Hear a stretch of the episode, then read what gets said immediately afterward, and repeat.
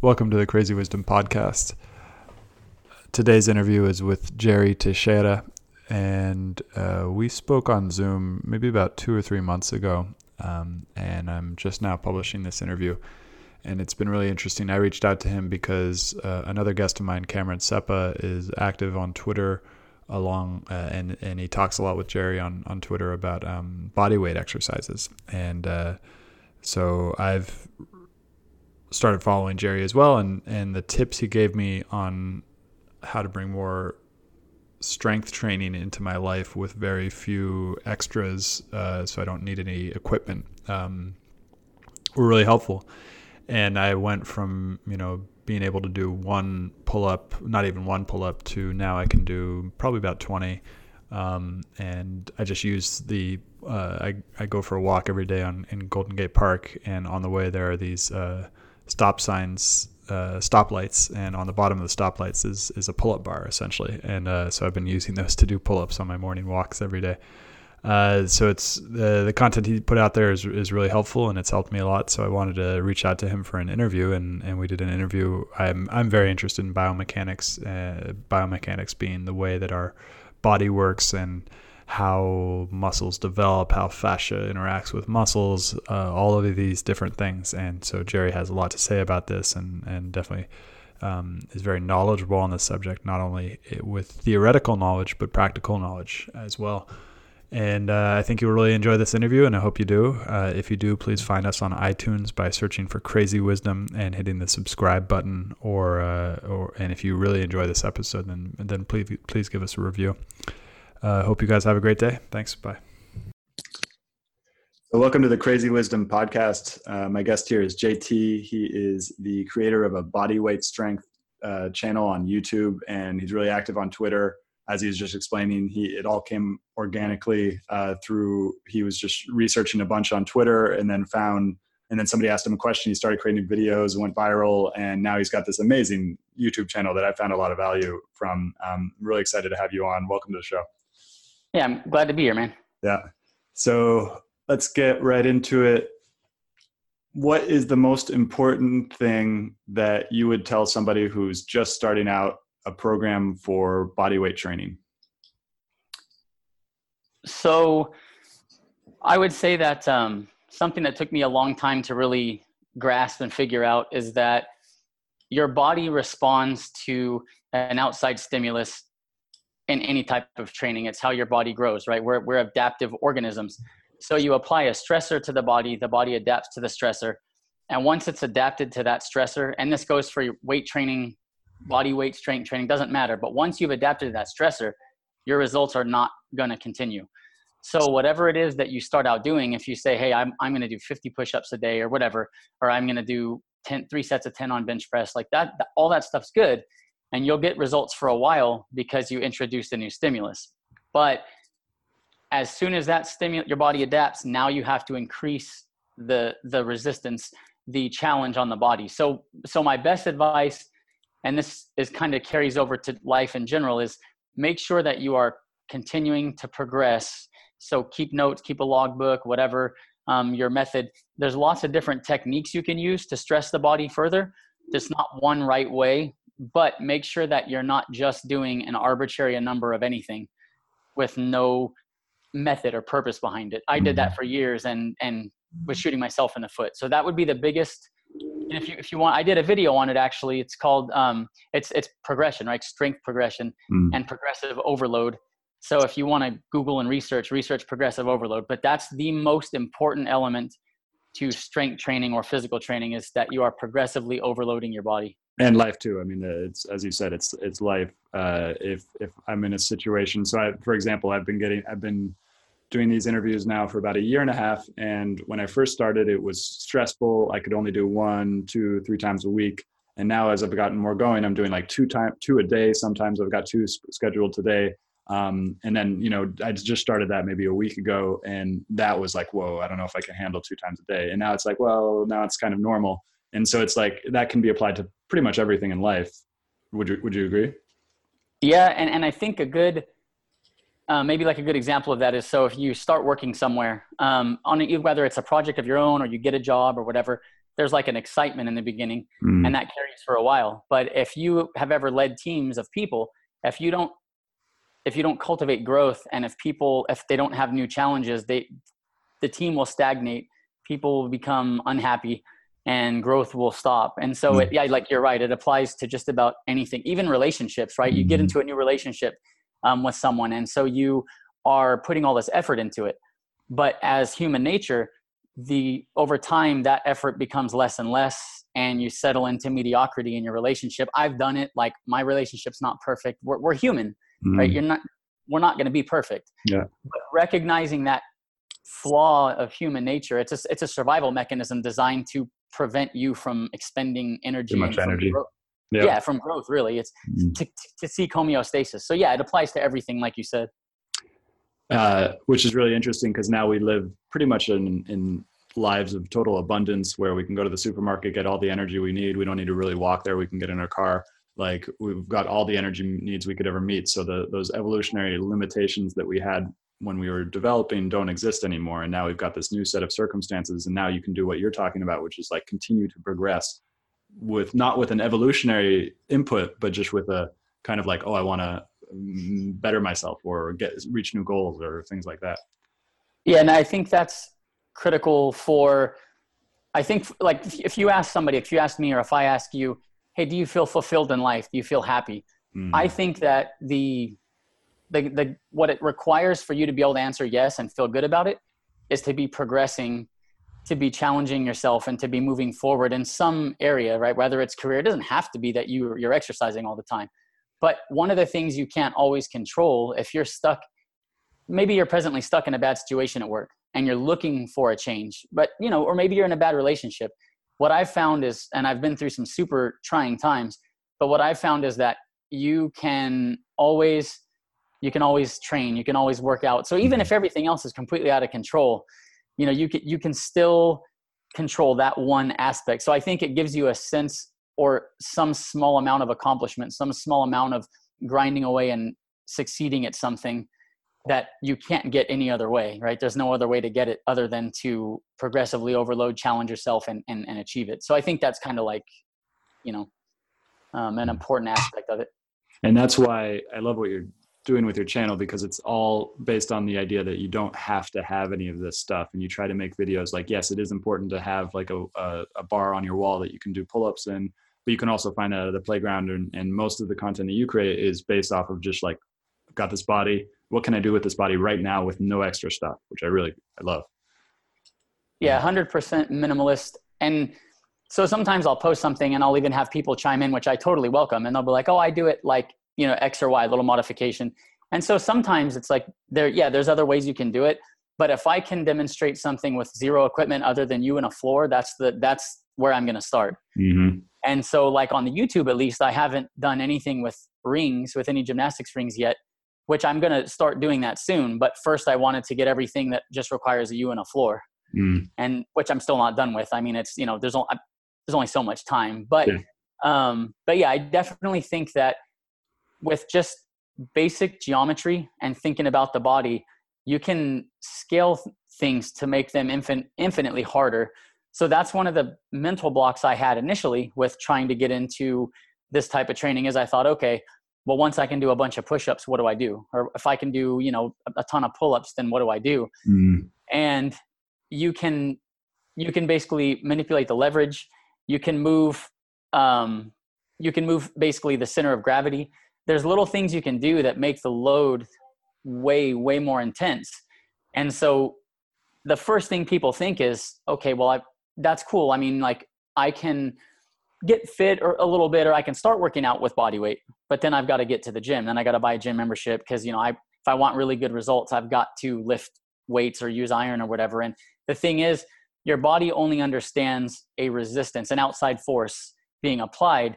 Your body doesn't know, oh, cool, a 45 pound plate, right? Mm-hmm. So the thing that I challenge people to think about is like look at someone a lot of people don't even know this is possible but you can do a pull up with one arm so you can start in a dead hang and you can do a one arm pull up all the way over the bar and all the way back down wow. if you weigh 200 pounds you're essentially one arm is moving 200 pounds over a bar which almost no humans can do So the example I try to give people is you can scale body weight training to an almost infinite difficulty that will overload your muscles no matter how advanced you are. And by um, by placing constraints by the mind, which is the most interesting part, because that's like what I what I believe as human beings we have this interesting ability to do, which no other animals do, is we can create something abstract like, oh, I've got two arms. Why would I ever use one arm? But then you can use that one arm to essentially do something that will const- that will affect your body in a, in a in a very impactful way. I think. Yeah, because that's that's the other thing is strength is a muscular adaptation to a external you know stimulus, but also there's a neuro neurological component to it. It's why you see if you trained for it, you could basically gain a lot of strength and very minimal muscle mass if you did it a certain way. Mm. And for some athletes, that's what they want, right? Mm. Um, most people want to build some hypertrophy, they want some muscle. And then, yes, also to be functional and strong and all of that.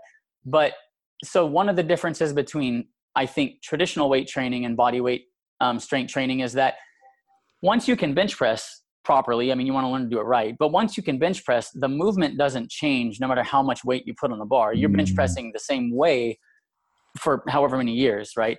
But what body happens with yeah. yeah, with body weight, what happens is you go, okay, I've never trained a pull up or a pulling motion with one arm in through that plane of motion. So now when I start doing that, it's not just do I have big enough, strong enough muscles to do this? Because yep. there's plenty of guys out there or girls that have the strength, the, the, the, the raw muscular strength. Yep. But then when they hang there, they can't even move. Mm-hmm. And that's more neurological.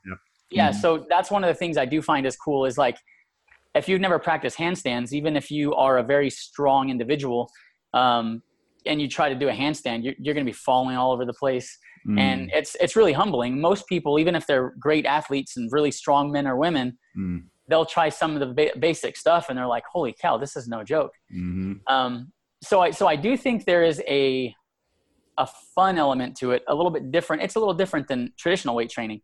And so maybe some people even think, man, I, I really dislike the gym and I dislike lifting. But then when it comes to body weight strength training, there's definitely a different vibe and a different feel to it.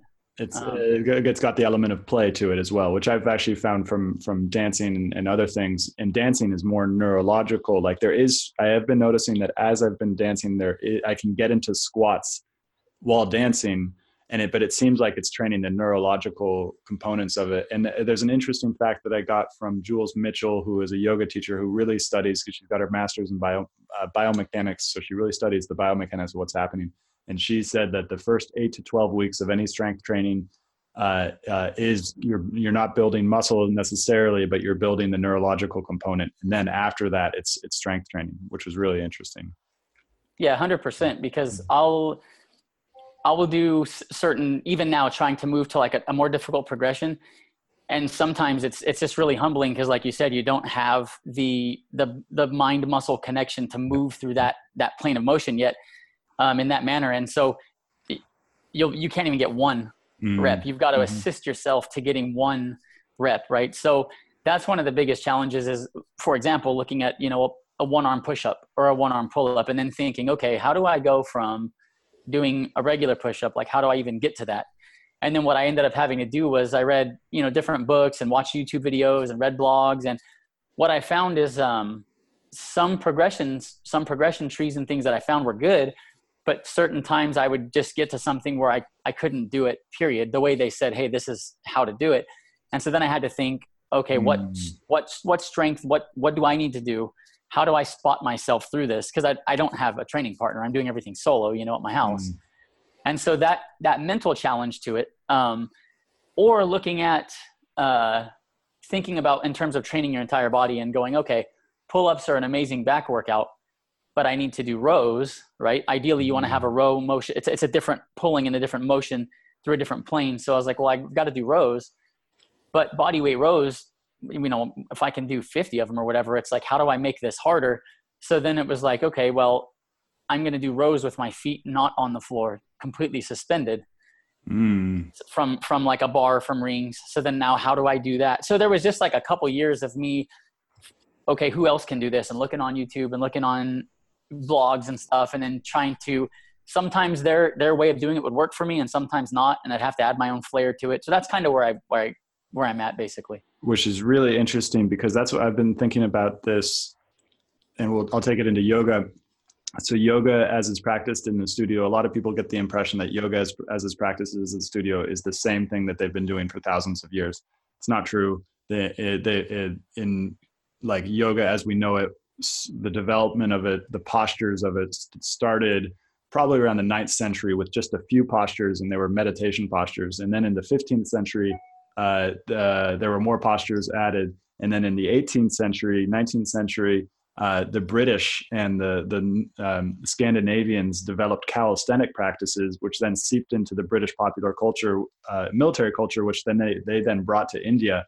And then the Indians took those calisthenic practices they were taught by the British and then combined it with these kind of philosophical things that they had heard uh, that they had had in their tradition for a long time, the Bhagavad Gita and all these different things, and they created what is modern day yoga.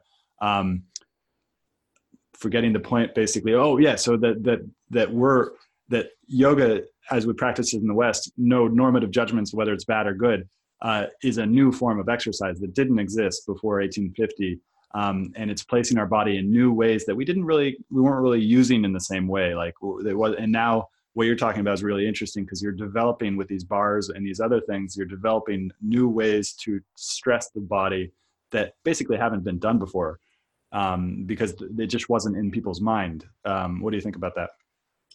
Yeah i mean until where where where a lot of what i learned comes from is uh, my daughter is 13 she just turned 13 recently a couple months ago and we put her in gymnastics when she was three. So the first few years she was in gymnastics, when you're three, four, five years old, you're learning very basic elements. And so at that point, I was just going to the gym and lifting. And I, and the thing is, I wasn't a I wasn't one of these people that really studied strength training and did much research at all. Honestly, I just went to the gym and did basic routines I found in a magazine or whatever. Mm.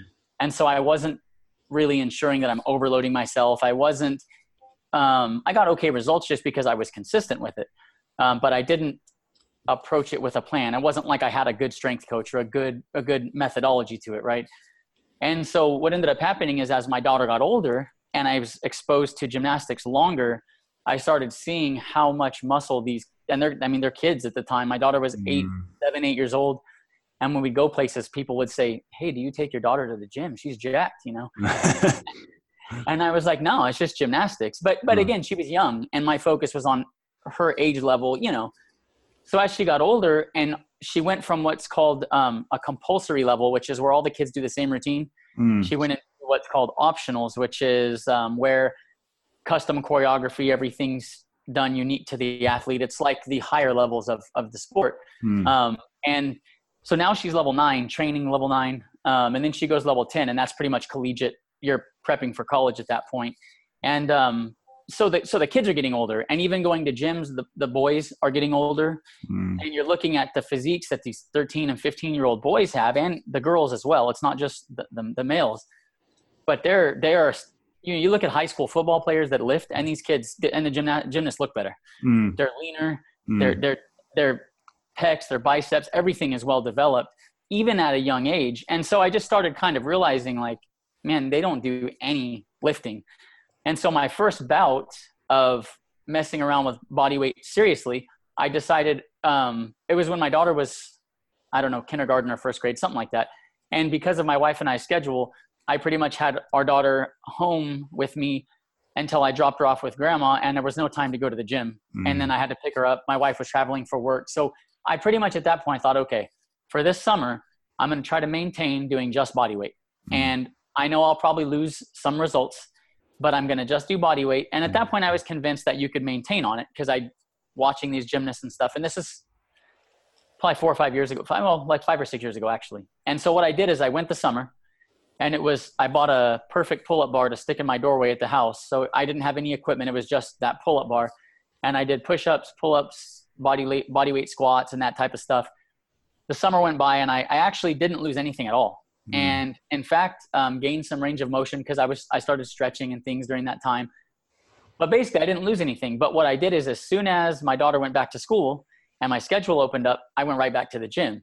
Mm. Um, so that kind of limited my, or, or is why I didn't progress because I I thought still I had that in the back of my head, like, well, this is good. I mean, I, mean, I can do this, but to get a real workout, I've got to hit the gym. Mm. And it wasn't until my son was born, which came five years later or four, something like that after this period, uh, that I decided the second time around after, like I mentioned, seeing my daughter get older and seeing how fit she is, which is crazy, and seeing the other being around more gymnasts and meeting some older male gymnasts and just seeing what's cap- what they're what's possible. Mm. And they don't lift, like they don't lift weights. It's all body weight. So that's when I decided, okay, we're having a new baby. I know there's going to be several months where it's going to be hard to get to the gym. I'm just going to, and at that point, I read some material and I found some guys, you know, YouTube blogs. I looked at gymnasts and I thought, okay, these these people are achieving some solid physiques without weight. So if they mm. can do it, I know I can do it. So the way I mm-hmm. decided I was going to actually force myself to do it was I canceled my gym membership and we had a son and I thought, hey, this is my new thing. I work out at home now. I just accepted like I work out at home. Yeah. And this is what I'm going to do. And so that's why now 4 years later I've actually stuck with it versus the first time where I went right back to, you know, going to the gym. Mm. Uh, so that's the difference now versus the first crack I had at it. So let's get into the kind of more an, an anatomy and biomechanics. I would love to talk about range of motion. Um, we were talking a little bit before we started recording about how you you were think you were trying to get in lar- larger ranges of motion, but you can't necessarily. Can you talk more about that? Yeah. Um, so one of the things from not, and I think more like the average person, like most people, you start an exercise program, you're just going to the gym, lifting some weights, running, whatever it is you're doing I don't think most people, and from what I've experienced on Twitter, most people don't say, okay, well, how's my mobility? And mm. what should I be doing for, you know, taking care of, of that type of stuff outside of just the, the, the training itself?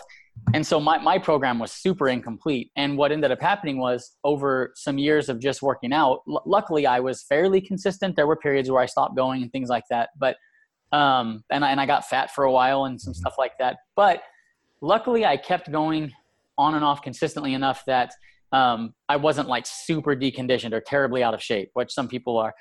But what did happen is from training like a knucklehead for a decade, I basically had terrible range of motion from mm-hmm. sitting at a desk for years and driving and everything. My, my hamstrings, and I never realized it, um, once I started looking at body weight strength training, I couldn't bend over and touch my toes. Mm-hmm. I had several inches before I could, you know, touch mm-hmm. my toes. I was getting all kinds of lower back pain. I went to doctors and chiros. I, th- I thought I had like permanent back problems. And what happened is my hip, the musculature in my hips became so tight. My hamstrings became so tight. Um, my calves were crazy tight. My Achilles was, you know, my, my ankles were tight. My wrists, when I first, when you bench press you, or, or whatever, you are holding your wrist in a neutral position. You're not bending at the wrist. So I never had a problem with it. But when I started having to do a lot of push ups, I was getting wrist pain. Mm. I couldn't mm. push up comfortably. Handstands hurt.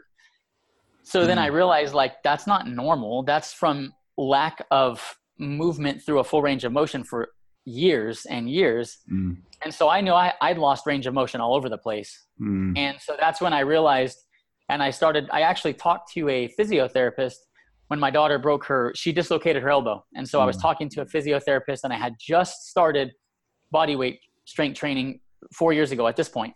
My daughter was nine, I think. And I basically told the guy, I said, Hey, I got some lower back pain. Um, what do you, what, what do you think? And so he asked me to touch my toes and he's like, dude, you're a mess. he was like, come here for a minute. And he, I mean, I was there with our insurance paying for him to treat my daughter. So he just yeah. looked at me for like five minutes and he goes, listen, man, he goes, I can't, like, I'm not, you're not my patient right now. He goes, but go look at, go just go look at, type in like physical therapy or, you know, he's like, just go do some Google mm-hmm. searches on um, restoring range of motion, mm. on stretching, on he's all look up, watch some YouTube videos on foam rolling. He's like, you just need to address your body. He's like, you're a statue. Mm. So he was like, you just need to take some time, and it's going to take you a long time. He's like, but you need to take some time. So that's what led me to when I first started watching some yoga videos, some of that. That's what kind of opened my mind to that kind of stuff. So, so that's really interesting because I basically experienced the opposite problem. I I was so into yoga. I was doing yoga as my main form of exercise, uh, calisthenics. But the issue with yoga is that it's not just calisthenics; it's calisthenics with the focus of mobility.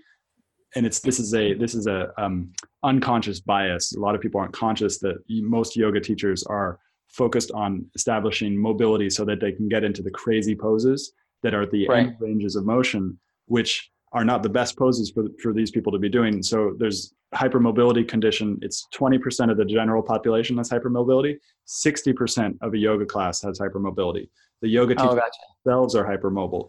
And, and the, the thing you do not want to do when you're hypermobile is to maintain those high ranges of motion. You want to actually focus on lower ranges of motion, but building strength inside of those, those ranges of motion. So I actually was led to yoga to I believe I trained myself into hypermobility. Um, and then now, now I'm starting to focus on strength training, which is how I found you. And it's like, that's, that's really interesting because I basically did the opposite. I trained myself into hypermobility and now, and I could touch my toes. I could put my, my, my, my foot over my head. I could do all these crazy things. Um, but I didn't have any strength in those, in those ranges of motion. And now I'm focusing on strength uh, and so it's really interesting because it's like we, we, we, we train for these things that we, our mental model thinks that we need to be doing, but then we end up in, in having an issue later on. It's really interesting. Yeah. Well, and I think that where knowledge comes from is oftentimes is the journey that you go on that brings you to the point you, that where you are. So mm-hmm. sometimes I look back and I think, man, I wish I wouldn't have done X or Y. Obviously, you know, you, you, you wish you would have done things differently, but then had I not done those things that way, I wouldn't be able to help answer questions when somebody else is coming from that. You know, hey, I I, I know exactly how you feel because I was there before. You know, mm. um, and because my daughter's a gymnast, that's one of the things that I recognize now. And when I look at gymnasts, they train for extreme flexibility and mobility, but they do a ton of brute strength conditioning. They don't ever want a range of motion where you don't have complete slow controlled strength throughout that entire movement. Yep. and so that's the way i approach um, my my workouts is i think that so momentum if you think about it if you use momentum for something you're not using strength. You you're using obviously you're using momentum right? It's not a muscular contraction right? That's that's moving you throughout that range of motion. So i don't it's one of the reasons why for example a kipping pull up I, I don't teach kipping pull-ups. I don't do kipping pull-ups. I don't think you should do kipping pull-ups. And the reason is if you're lacking strength in that range of motion somewhere and you're sticking, then you need to build strength where you're sticking. You don't need to mm. kip past where you're sticking. That or you can spot yourself like using a stool. And I, I posted a video recently and then lower yourself through the range of motion slowly to build strength. But I think your focus throughout that full movement needs to be on your your body's own tension that you create, moving yourself through that.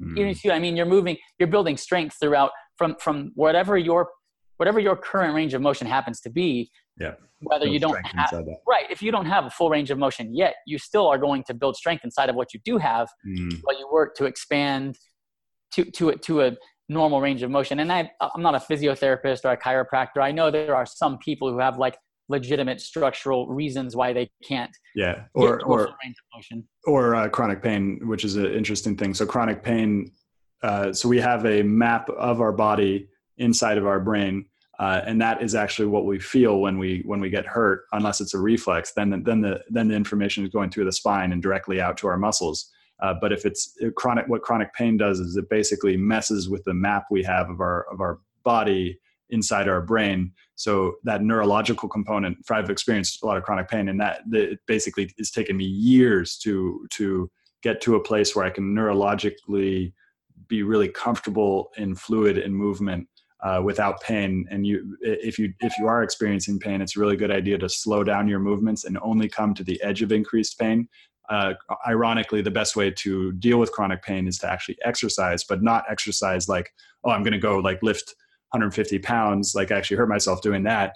Uh, it's more like you slow down really basic gentle exercise which you then come to the edge of increased pain and then move within that thing and then that it kind of allows you to flow with the pain so yeah there's it's really important for any of our listeners that if you deal with chronic pain structural issues go see a specialist who's trained in that particular specialty um, right and one of the things that uh, I, I always caution is when you when you when you get into any physical training program there's there's like good pain i know mm. it sounds cheesy but there's good pain and bad pain and so sharp stabbing pain is never good pain mm. you know if you if you're like in the beginning where i was very immobile um, stretching is uncomfortable mm. and it, it kind of hurts, but it hurts the way stretching hurts. It's a unique little, you know, you know what it feels like. So you know when you're stretching, okay, this is just a deep stretch, I'm good. Versus it, when you are under a load, for example, let's say you were squatting and you feel like a, a sharp pain, it's time to stop. Mm-hmm. You know, there. So anytime you are gonna going to take on a new exercise regimen of any type, um, just be cognizant of your body and listen to your body. I know there's the old adage like, um, you know, like embrace the pain or whatever, but the, but that is not talking about. That's not talking about like physical damage from a you know neurological or muscular standpoint that's talking mm. about like yeah getting an extra rep hurts put, doing mm. an extra set hurts that that's progressive overload it's if if you're never challenging yourself and nothing hurts so that's it, it's hard to explain until you actually start working out but there's a good a good kind of pain that's okay mm. that you want when you stretch you know it should be slightly uncomfortable mm. when you are um, performing your reps and your sets yeah you uh, uh, the burn you know th- that's all good but anytime it's sharp stabbing pain for sure stop mm. because the the worst thing is being injured and losing months mm. uh, so I'd love to get more into into science stuff because I think that you can have a conversation about that. And so there's a couple different things I'd love to talk about, and I'll let you choose. I'll just throw out a couple. There's CNS fatigue, central nervous system fatigue versus peripheral nervous system fatigue, meaning the the how tired you feel just in your body versus how tired your muscles feel. Or there's uh, fascia connective tissue, if, if you've thought about that. Uh, there's uh, um, biotensegrity in the way the cells are, are, are let up, or uh, or another really interesting one that in the yoga room, which which most people don't realize, is that it's really easy in body weight exercises to find push up pushing pushing mechanisms to to mm-hmm. push something. It's not so easy to find natural ways to pull on something unless you're near a tree. Uh, and so in yoga, most people have pushing but they don't have that pulling um, sense. And what are some other types of like besides pushing and pulling? What are some other types of things that we should think about when we're doing body weight? Of all those things, what what do you find the most interesting? Um, we could actually. I had I had somebody reach out on Twitter that was on a weight loss journey and they'd lost 90 pounds already. Hmm. And then I asked some questions and she's legitimately 100% i'm confident she's in a caloric deficit because she's lost 90 pounds mm. already in this deficit. Interesting. And then she hit a plateau but she didn't only hit a plateau she's gaining weight. And now gaining weight in a deficit or at maintenance should physiologically be impossible. Mm. but it is not it, it's actually happening. And there is a specific scenario and i've experienced it more you know it's it's fairly regular uh, in people that are generally on, on, on, a, on a bigger weight loss journey like that, you can, despite calories in, calories out, or despite, you know, the laws of physics, you can gain weight in a caloric deficit. And it has to do with the CNS. And I could explain that if you want to Go talk about that. Absolutely. Very interesting. Yeah. Mm-hmm. Okay. So, so um, thermodynamics and all these other things uh, dictate that in order to lose weight, you've got to consume less dietary energy than you expend you, you have to have a deficit of energy so the body burns itself for fuel basically and then that's how you lose weight. Um, there's a lot of different hormonal factors all this stuff that impacts your personal metabolism.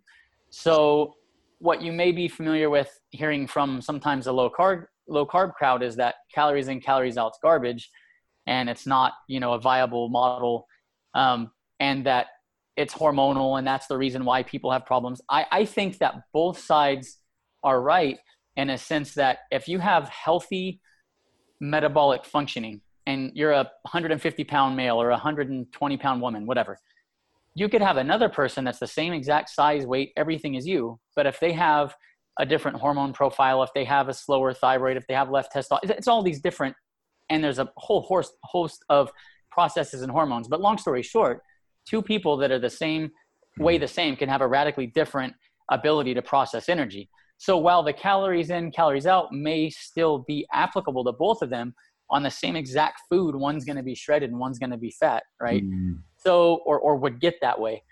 So what in this woman's case, what happens is for sure, calorie deficit, she lost 90 pounds. And so I asked her, well, what's your exercise program look like? And so she's working out 45 minutes to an hour, hour and a half a day. Um, she's going like five, six days a week, if I remember correctly. So she's, so she's training hard and she's doing everything right. She's eating a deficit. She's training hard. When the fat loss slowed, she starts training harder. Mm. Um, and so now she's adding additional exercise. And I have uh, I have a soft spot for people like this because the problem for me with calories in calories out it's not that itself is flawed it's that you think okay well i've been eating less and moving more and it's been working okay it works but now i'm stuck so i'll just eat less and move even more which is the wrong answer mm. and what happens is and like in her case she started gaining weight on this deficit so what she's doing is she's eating you know i think it was 1400 calories a day burning 500 or more during exercise and so when we calculated, it was, I think, 800 calories a day is what her body had left over. Mm. And the problem is, 800 calories is not enough for a non sedentary person, especially to properly function. Your body's not getting what it needs on a day to day basis over a prolonged period. So yeah, you could you could have a few days like that, or maybe you can go through a week like that. But true starvation mode, which I don't know if that's not necessarily a scientific term, but people throw mm-hmm. that around. That's not coming from not eating a few meals. Mm. That's coming from chronically, grossly under eating relative to your activity level. Mm. So this is what she did.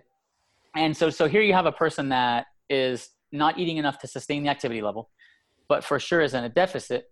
And so, okay, maybe she's not losing weight, but how then is the scale going up when that's supposed to be, according to the laws of physics, impossible? Mm. And what happens is we asked i asked a few more questions and it turns out she's only sleeping four hours a night so when i ask why she's only sleeping four hours a night it's because well i've got to get to the gym to burn these calories to make my deficit to lose my weight and so what i explained to her is that when you are only sleeping four hours a night and there's studies that actually show as little as at 5.5 hours per night in comparison to seven and a half hours per night cortisol levels are up to 50% higher mm. um, so now at four hours as opposed to 5.5, it's probably even worse. Mm. So you have someone who is chronically undersleeping, raising cortisol.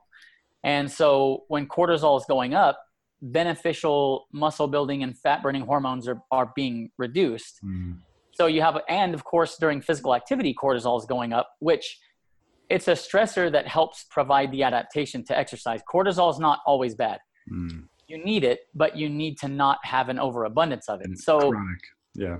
Right. So so chronic undersleep, way too much cortisol, and then overactivity relative to the level of sleep and the level of food. So now your body's stressed from this long-term starvation mode, caloric deficit, mm. and then you've got stress from lack of sleep, stress from physical training. Mm. So my advice to her was, okay, stop going to the gym, and for one week sleep at least six and a half to seven hours a night for a week.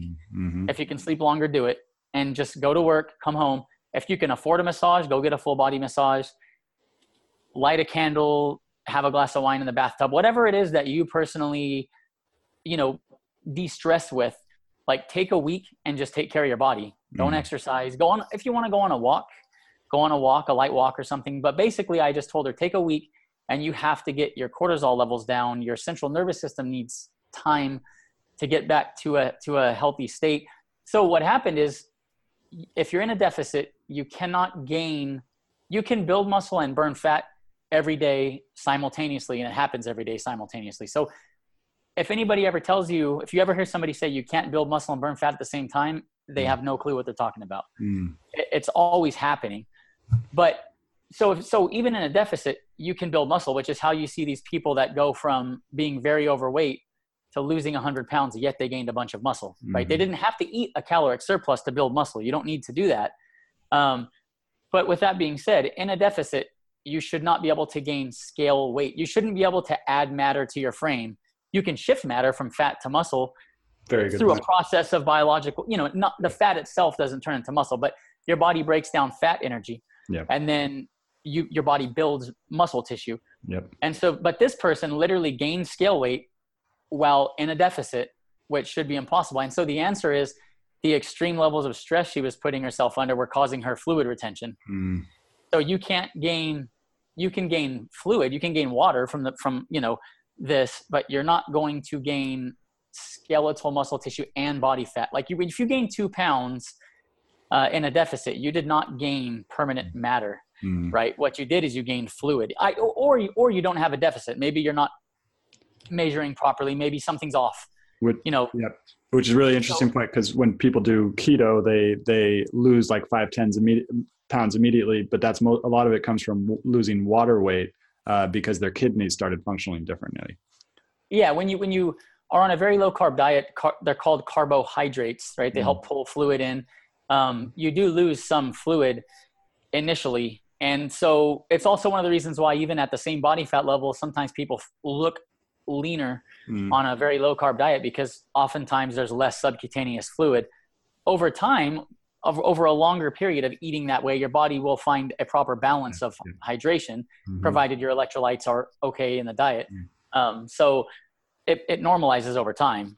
But with that being said, um, if you, it is possible to gain weight in a caloric deficit, but the weight is coming from fluid retention.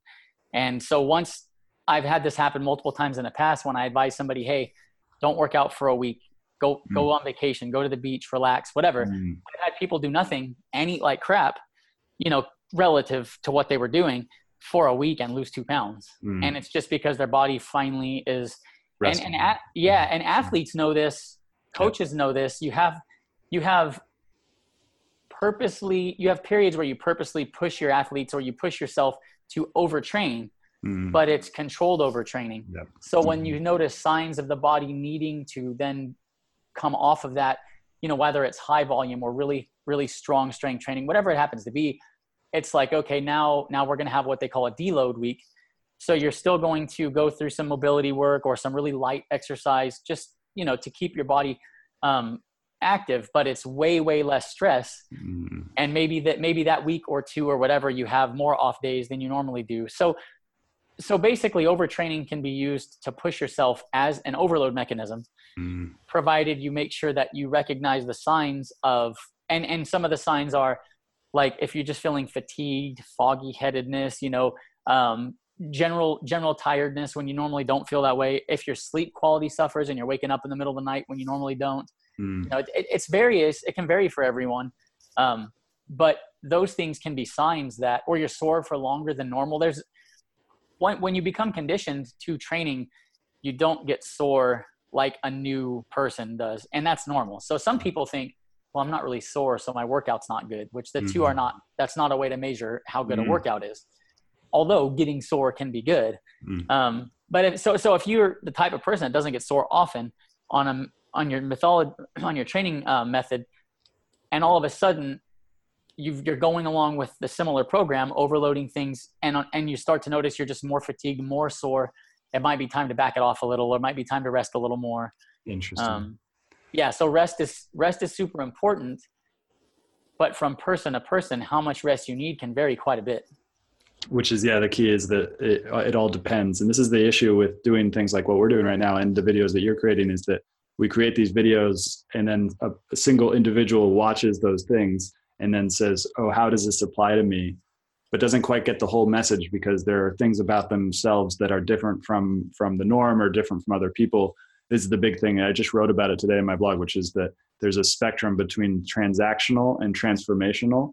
Uh, and whenever you create contact content, and transactional is like a blog post, a video, a piece of art, something where it doesn't have feedback back from the audience. I mean, there's feedback, but it's less. And then there's transformational, where you get one on one individual work where you can really make a change in someone's life. And so a lot of people need that transformational work, but either don't have the money for it, don't have the time for it, don't have the uh, the contact with the people that, that they need to find and stuff like that. So this is a it's really interesting problem that I I, I want to f- figure out more how to do is get get that right information to the right person when they need it and stuff like that. So that's actually really interesting because. I've had a few people message me and they're like, hey, how can I give back or support you? Right? You don't sell anything. Mm. And so what happened is, um, I'm not like independently wealthy or anything like that by any means. But when I first started this and I saw that there was, when, or like I mentioned, it just kind of happened. Mm. And when I saw like, hey, there's an actual need here, maybe I should do an ebook. And so I was starting to put things together to do an ebook. And then I thought, well, this is going to take me a while. So let me start an email list because I'm getting asked some similar questions repeatedly like hey what exercises do i do where do i start mm-hmm. and so i started an email list with a few emails that basically give you a, a, a overview of these are the eight main skills with a skill tree. These are the eight things you need to do. Mm. And so the reason I didn't yet, because people ask me, okay, cool, I'm going to do these eight exercises, right? It's like, I'm going to do these push ups, pull ups, body weight squats, hollow body, whatever. I'm going to do these eight things. How many days a week? And how, what do I do? And the problem is because we're all unique and there's similarities amongst group, you know, a group, yep. some people are going to do better three days a week, some five days a week. Um, that's when I said, okay, I'm because Twitter's not the best for searching for content. Yep. I was like, okay, I get, I'm going to do a, a, YouTube and I'm, I'm going to eventually write an ebook, which I started. Uh, and what I'll do with the ebook is I'll sell it for like a mod- modest fee for people who want to support what I'm doing for whatever reason. Mm. But everything that's in the ebook will be on YouTube for free. So mm. my whole, my whole, what, what I came up with is I've, I've got people from like Africa, you know, you, social media, they're all over the world. Yeah so what I decided is I don't really care. I'm not a very materialistic dude, first off. Um, so I honestly don't really care that much about the money. Mm. What what I want to have is not have any kind of paywall that would prevent somebody from getting help if they wanted to make a change. And because what I've realized is coming from having worked out for a long time, I didn't really think like, dude, just go to the gym. You're lazy. It's not that hard. Mm. Trust me, everybody's not looking at you. Mm that was years ago my my mentality right um, but now like i understand as i've gotten older and a little wiser and actually sought self-improvement and got out of my rut and all that kind of stuff that i feel more for where other people are at in their in their walk and so there there are a lot of people that just feel intimidated uncomfortable they have no clue what they're doing and and at the end of the day they're just not going to go to the gym doesn't yeah. matter what you tell mm-hmm. them they're just not going to go yeah then you have other people like in my case i've got two kids that i homeschool I mean, I'm, I'm their homeschool teacher. My wife travels in the medical field. Um, so luckily I do consulting work from home. Um, and, and so I took a huge pay cut from what I was doing before to allow me to have the time to invest in my kids. Mm. the cool thing is it's also now opened me up to have the time to help people on Twitter and to do this. And so basically what I decided is for the people that have said, Hey, we want to support you. Cool. I'll have something coming. And if you want to buy it, it'll I'll, I'll, make sure it's super high quality, well put together. But here you go. Here's everything in, in a nice ebook that you can, you know, or mm. maybe a printed book. I don't know. Mm. But I will have everything systematically laid out on YouTube for free. Mm. And at, at the end of the day, if what I can teach people really is valuable enough, YouTube will spread to the point where yes, there's some compensation. I'm sure I'm not going to have millions of subscribers. It's not mm-hmm. like that. You know, it's it's not that type of content. But yeah. I feel like with YouTube, there's just by subscribing to my channel, you do help me a little bit. Mm-hmm. So like it's like in this really small way you can give back by just subscribing and interacting on there, and that's mm. awesome. Mm-hmm. Um, so that's kind of my why, why I decided. Okay, I'm just gonna put it all on YouTube, and I don't want to take up too much of the time talking about this portion of it. But if you do go to my YouTube and it's not, not anywhere close to finished yet, um, what I've done, because the problem for me is, like you mentioned, you've got somebody who sees one piece of content and goes, hey, this is interesting, but how do I take this and how do I learn all this stuff to make a program? Mm. So, what I'm doing is for each exercise that I want someone to do or think someone should do, push ups, pull ups, body weight squats, there's going to be a playlist. And some of those playlists have already started. And each video is three to five minutes long.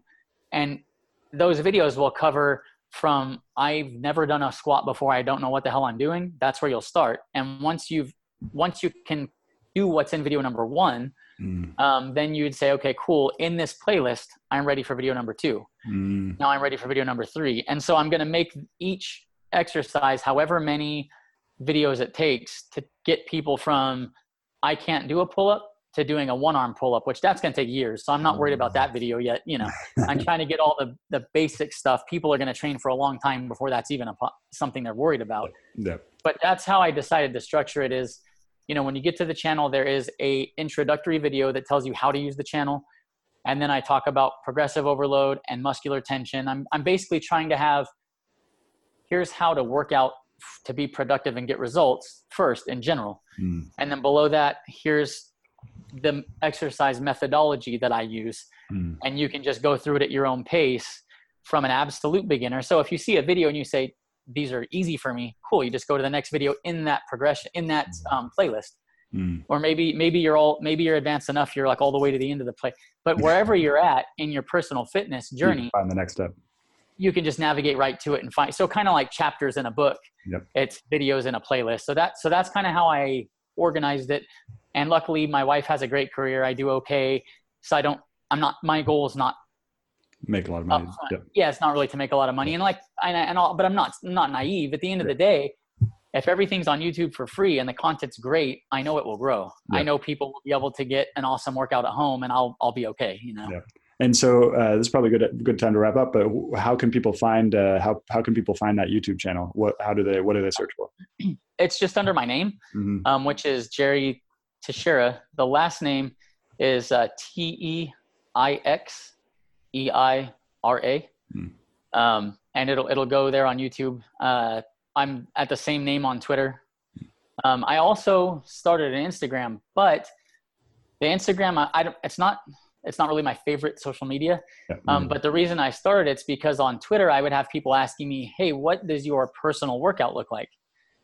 And my personal workout has zero to do with what anybody else's workout should look like. And so I don't yeah. post. Yeah, but so I don't post what I'm personally doing on Twitter at all. Yeah. Um, but what I started doing is just individual progressions or exercises I'm working on. Mm. I'll just throw quick videos up on uh, Instagram. And my and my goal for Instagram, I'm not trying to teach anything on there. Mm. I'm just kind of using it as a. I thought about it for a while, like how would I use Instagram, and I'm just using it for a workout log of sorts Hmm. that I can just look back on later and see where I was at at this point in time. And if anyone else So- is curious about what you're doing, then you can do there too.